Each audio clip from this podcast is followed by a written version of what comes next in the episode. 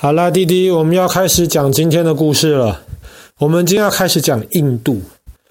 印度呢是一个很有名的大国家，它现在暂时全世界是人口第二多的国家。可是再不用多久，印度基本上就可以超过中国大陆，变成全世界最多人的国家。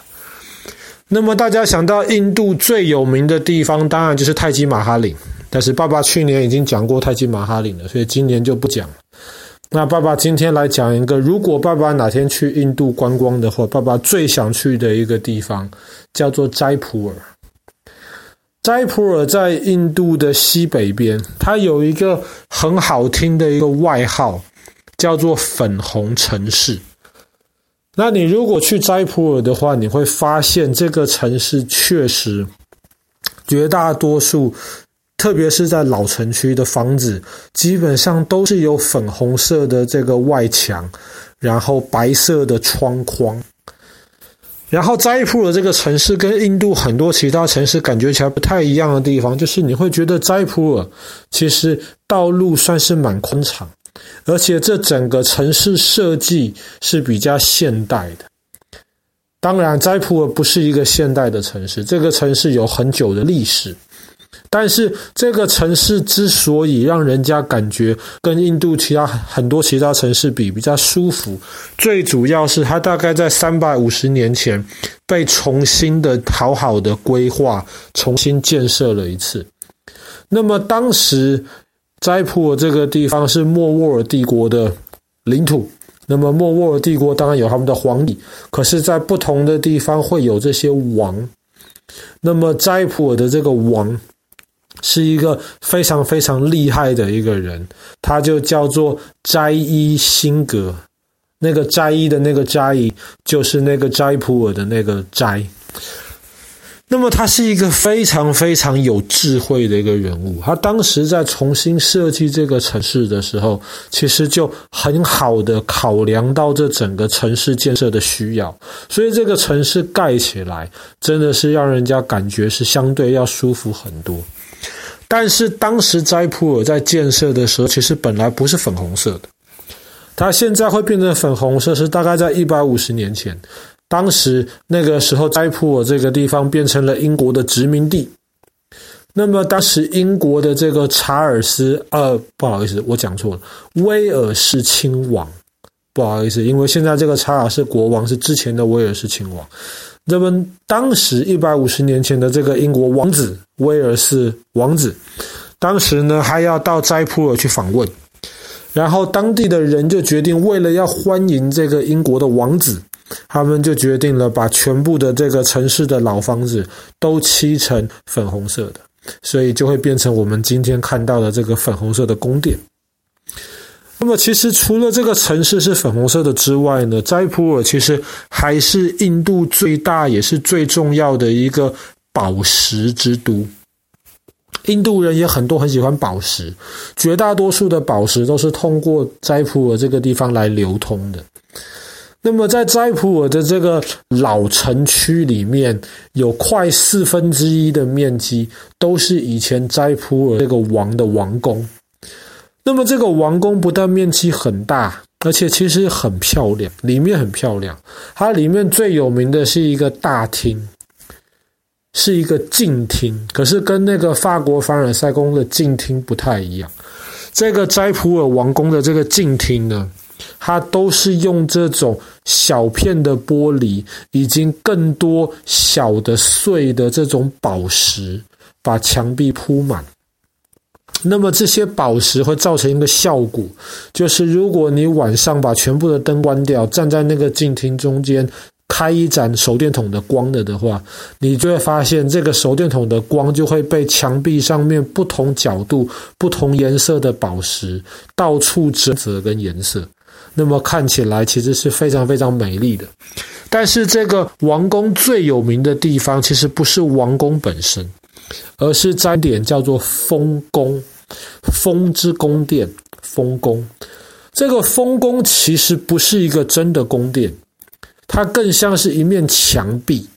正面是五层楼，然后很高很大片，可是它的宽度啊，它它的厚度大概就是只有一个房间的厚度而已。原来这个丰宫粉红色很漂亮的建筑物，其实呢，它原来只是这个斋普尔王宫的一个延伸而已。当时为什么要造这个丰宫呢？一方面是因为斋普尔跟印度其他地方一样，夏天的时候很热。那么丰宫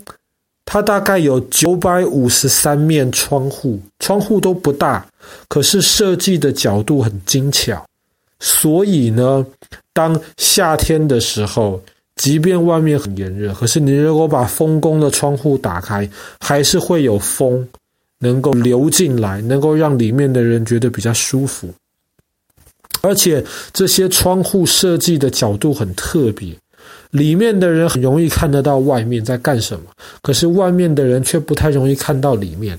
为什么要这样子设计呢？因为当时的这个斋普尔的这个王，他有很多的妃子，他有很多的王妃。那么在这些王宫中的女人，其实。跟其他伊斯兰教的这呃，跟其他地方的伊斯兰教的规矩一样，他们是不太好抛头露面让人家看的，但他们又很好奇，想看看外面到底在做什么，所以就设计出了这样子封宫的这个墙壁，角度很独特的这个窗户，就可以让里面的这些王宫中的女人看看外面的世界，外面在干嘛，但是外面却看不到里面。丰宫。基本上是斋普洱一个非常非常有名的景点，但是它不是最有名的景点。它最有名的一个景点其实是观光客没有办法去，你只能在远远看到的一个景点，叫做水宫，水之宫殿。这个水宫呢，它基本上是在一个湖中间，看起来一层很漂亮的宫殿。但是其实水宫原本不是设计成那个样子的，它原本是一个四层楼，然后让当时的这个国王去打猎的时候能够暂时休息的一个地方。只是后来那个地方呢，建了一个人工的水库，那么慢慢就开始引水，水位越来越高，就把水宫下面的几层全部都淹盖起来了。你看不到下面，现在你只能够看到最上面的那一层。但是即便是那样，最上面的那一层还是弄得很漂亮。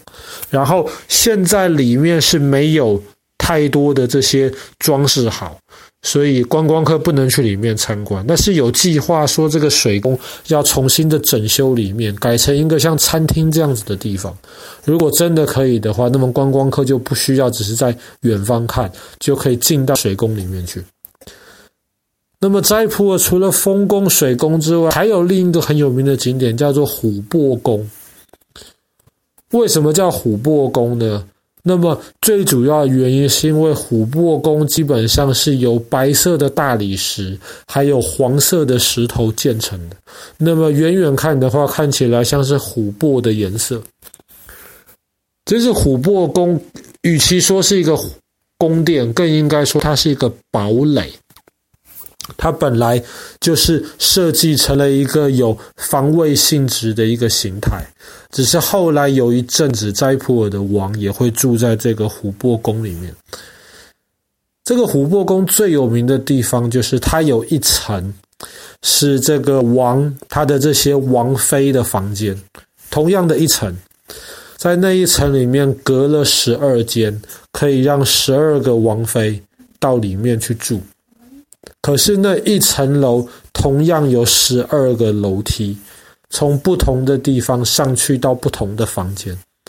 这样子设计，听说爸爸不知道是真的还是假的，但是听说当时设计的这个概念，就是为了让这十二个王妃彼此之间不容易吵架，他们自己通过自己的楼梯回到自己的房间里面去。他们没有地方吵架，真的要吵架的话，他们只能够在这个宫殿前面的这个大厅来吵架。那么，在大厅里面，大庭广众之下这样子吵吵闹闹，其实很多人会觉得不好意思。这一些王妃们大概也是在那种地方就比较不容易吵起来，所以这样子的设计呢，就可以让国王得到这个耳根清净的机会。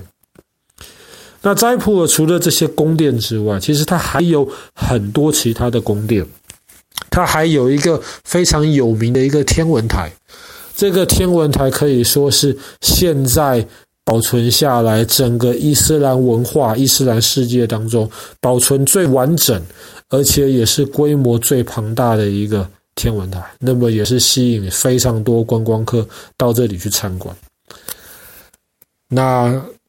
希望有一天我们可以去斋普尔看一看。不过，老实说，爸爸认识。不少人到印度去参观过，那除了你是印度人之外，不然到印度的外国人还从来没有听说过不拉肚子的。那印度的这个饮食条件就让爸爸。卫生环境让爸爸有一点怕怕的，所以不知道我们哪一天会不会想要到印度去参观。不过，如果哪一天去了的话，那么爸爸最想去的地方就是这个满是世界文化遗产的这个粉红之城——印度的斋普尔。